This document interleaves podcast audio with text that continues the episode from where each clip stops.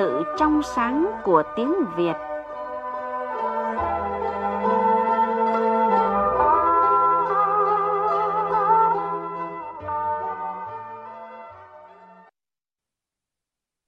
Xin kính chào quý vị thính giả của chương trình Giữ gìn sự trong sáng của tiếng Việt.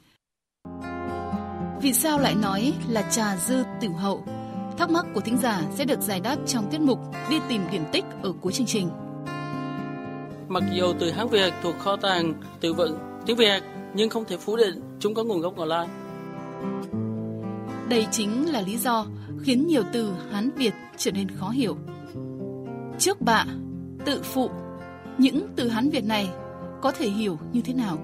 Vị khách mời của chương trình hôm nay, tiến sĩ Trần Tiến Khôi, chuyên ngành Hán Nôm, trường Đại học Thăng Long, Hà Nội sẽ giúp quý vị và các bạn giải thích một số từ Hán Việt có hiểu như vậy. Xin mời biên tập viên Thu Hà bắt đầu cuộc trao đổi. À, xin được cảm ơn tiến sĩ Trần Tiến Khôi đã tham gia chương trình Giữ gìn sự trong sáng của tiếng Việt ngày hôm nay ạ. À, xin chào biên tập viên Thu Hà, kính chào tất cả quý vị à, thính giả nghe đài. Vâng, à, số lượng từ Hán Việt trong kho từ vựng tiếng Việt là khá lớn. À, dù được thừa nhận và sử dụng thường ngày nhưng mà không phải từ ngữ nào mọi người cũng có thể hiểu được hết ý nghĩa của nó. Đây là một thực tế ạ. À, và sau đây là những thắc mắc về những từ ngữ như thế. À, xin mời tiến sĩ và quý vị thính giả cùng nghe ạ. Cái từ chức bạ ấy thì tôi có nghe trong sổ sách ấy có nói là giấy chức bạ. Nhưng mà thật ra cái từ chức bạ như thế nào thì nghĩa của nó thì tôi cũng không hiểu rõ. Chữ tình thì là cảm thấy như là thơ chữ tình này hoặc là câu chuyện chữ tình. Chữ tình thì nó thể hiện một cái gì về tình cảm. Nôm na là hiểu cái chữ tình thì như thế nhưng mà đưa về giải thích thì nó lại rất là khó cái từ u minh tôi có nghe nói đến nhưng nghĩa của nó thì tôi chưa hiểu À, những cái từ Hán Việt vừa rồi thì tôi dám chắc rằng nếu như mà chúng ta à, hỏi bất cứ ai về nghĩa của những từ đó là gì thì chắc hẳn à, không ít người sẽ lúng túng. À, thưa tiến sĩ ạ, do đâu lại có những cái từ Hán Việt khó hiểu như vậy ạ? À, theo tôi thì có bốn nguyên nhân. Thứ nhất, mặc dù từ Hán Việt thuộc kho tàng từ vựng tiếng Việt nhưng không thể phủ định chúng có nguồn gốc Ngò Lai và chúng không có cái nguồn gốc bản địa như từ thuần Việt. Yếu tố ngoại Lai khiến cho chúng ta khó hiểu. Ví dụ đối với một người Việt Nam bình thường thì phụ mẫu khó hiểu hơn cha mẹ, huynh đệ khó hiểu hơn anh em, hải phận không phận khó hiểu hơn vùng trời vùng biển. Thứ hai, lớp từ vựng Hán Việt có nội dung về tư tưởng triết học văn chương như các từ tam cương ngũ thường, đại đồng, tam tổng, tứ đức, trữ tình và sau này là các thuật ngữ khoa học kỹ thuật, các khái niệm mới khi chúng ta chuyển dịch từ tiếng Hán sang tiếng Việt như là vi mô, vĩ mô, tuyến tính, quảng bá, vân vân thì bản thân lớp từ này đã là khó hiểu.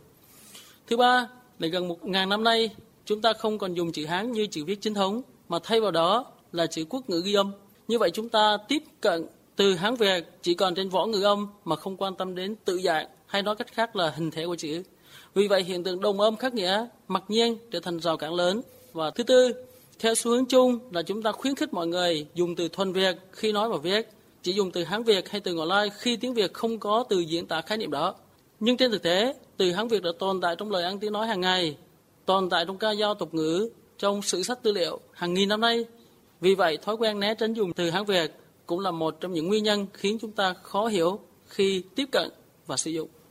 Vâng, những lý do mà tiến sĩ vừa phân tích thì rất là sáng tỏ cho vấn đề vì sao nhiều từ Hán Việt mà chúng ta lại cảm thấy khó hiểu. À, tuy vậy, à, không thể phủ nhận là từ Hán Việt là một cái bộ phận rất là quan trọng của kho từ vựng tiếng Việt, à, được sử dụng trong mọi lĩnh vực của đời sống xã hội, đặc biệt là trong các lĩnh vực chính trị, kinh tế, văn hóa, à, khoa học hay là nghệ thuật. Nên là việc hiểu đúng cũng rất là quan trọng. À, và quay trở lại với những thắc mắc của thính giả, à, các từ à, trước bạ và chữ tình thì có thể hiểu như thế nào ạ? Thưa tiến sĩ. À, vâng, từ trước bạ thì trước nghĩa là ghi chép Bạ nghĩa là quyển sổ, trước bạ nghĩa là ghi vào sổ, đăng ký vào sổ. Chúng ta có từ thuế trước bạ, nghĩa là đăng ký quyền sở hữu đối với một số tài sản theo quy định của pháp luật. Từ trữ tình, trữ có nghĩa là bộc lộ, bày tỏ, tình nghĩa là tình cảm cảm xúc. Trữ tình nghĩa là một tác phẩm văn học nghệ thuật có nội dung phản ánh hiện thực bằng cách biểu hiện những ý nghĩ, cảm xúc, tâm trạng riêng của con người, kể cả bản thân nghệ sĩ trước cộng đồng.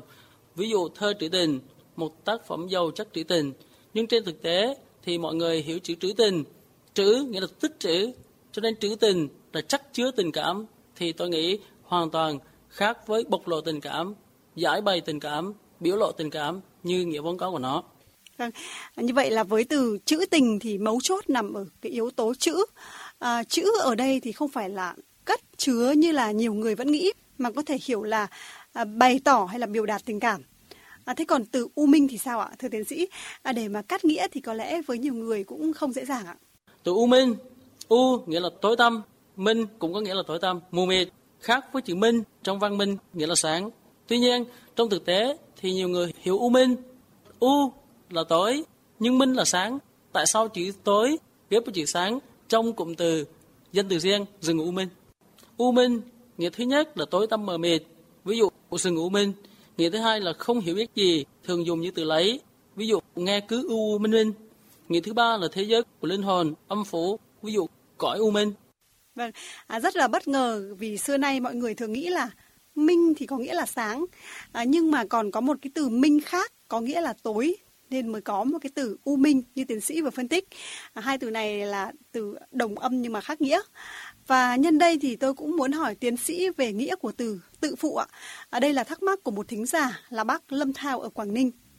Tự phụ, từ này nhiều người không hiểu. Vốn chữ tự nghĩa là tự mình, phụ nghĩa là vác trên lưng, năng trên lưng. Tự phụ nghĩa là tự đánh giá quá cao tài năng, thành tích của mình dẫn đến coi thường người khác. Nhưng trong thực tế, chữ tự phụ thì nhiều người không hiểu nghĩa chính xác của nó bởi cái yếu tố phụ mà chúng ta hiểu sang thuần Việt là chính phụ. Cho nên tự phụ là tự coi mình là chính hay tự coi người khác là chính hoặc tự coi mình là phụ, người khác là phụ vân vân chứ không hiểu là tự phụ là nâng lên quá mức Vâng, à, từ Hán Việt khó ở chỗ nếu như chúng ta không hiểu rõ nghĩa của nó mà cứ sử dụng thì sẽ khiến cho người nghe cảm thấy rất là buồn cười. À, có lẽ vì vậy khi mà sử dụng những từ Hán Việt, đặc biệt là khi mà chưa rõ nghĩa thì chúng ta cần phải cẩn trọng phải không thưa tiến sĩ? À, vâng, trong quá trình sử dụng ngôn ngữ cả nói và viết, chúng ta cần hết sức thận trọng trong việc dùng từ, nhất là đối với từ Hán Việt. Trường hợp những từ nào chưa chắc chắn về nghĩa thì chúng ta không nên dùng hoặc cần thiết phải tra từ điển không nên chủ quan tùy tiện. Có như thế chúng ta mới tránh được việc dùng sai từ, nhất là từ đồng âm khác nghĩa giữa từ Hán Việt và từ thuần Việt, có thể gây ra những hiểu lầm đáng tiếc. Cẩn trọng trong nói và viết là một trong những việc làm thiết thực góp phần giữ gìn sự trong sáng tiếng Việt. À, một lần nữa xin được cảm ơn tiến sĩ đã tham gia chương trình ạ. Đi tìm điển tích Thưa quý vị và các bạn, tuần qua chương trình đã nhận được câu hỏi của bác Nguyễn Quang Hồng ở quận Thanh Xuân, Hà Nội về câu thành ngữ trà dư tiểu hậu như sau. Chuyện trà dư tiểu hậu thì thấy họ cứ hay nói thì tôi hỏi là chuyện trà dư tiểu hậu là như thế nào? Hoặc là trong lúc trà dư tiểu hậu có nghĩa là như thế nào?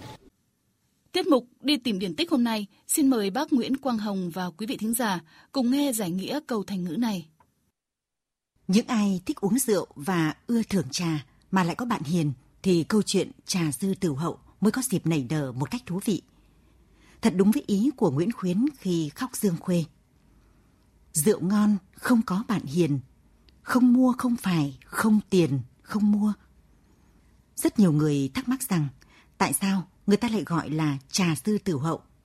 Trà dư tử hậu có nghĩa là cái dư vị ngọt ngào của trà sau khi uống xong còn lưu lại trong miệng và cái cảm giác êm đềm lâng lâng và say ngà ngà sau khi uống rượu còn tồn tại nơi ta. Nghĩa bóng của trà sư tử hậu là để chỉ câu chuyện phiếm về đủ mọi đề tài giữa bạn bè sau khi đã thưởng trà hay uống rượu. Các cụ cho thứ trà ngon là thứ trà sau khi uống xong ta cảm thấy vị ngọt ngào đậm đà và thơm tho còn thấm lắng trong cuống họng, trên lưỡi và ngoài môi. Những người sành rượu cho rằng thứ rượu ngon là thứ rượu sau khi uống ta cảm thấy say êm êm, thoải mái, hứng thú và không bị nhức đầu. Chính vì vậy mà sau khi thưởng trà hay uống rượu ta mới có thú nói chuyện phiếm với nhau. Những câu chuyện nói trong dịp này được gọi là chuyện trà sư tử hậu.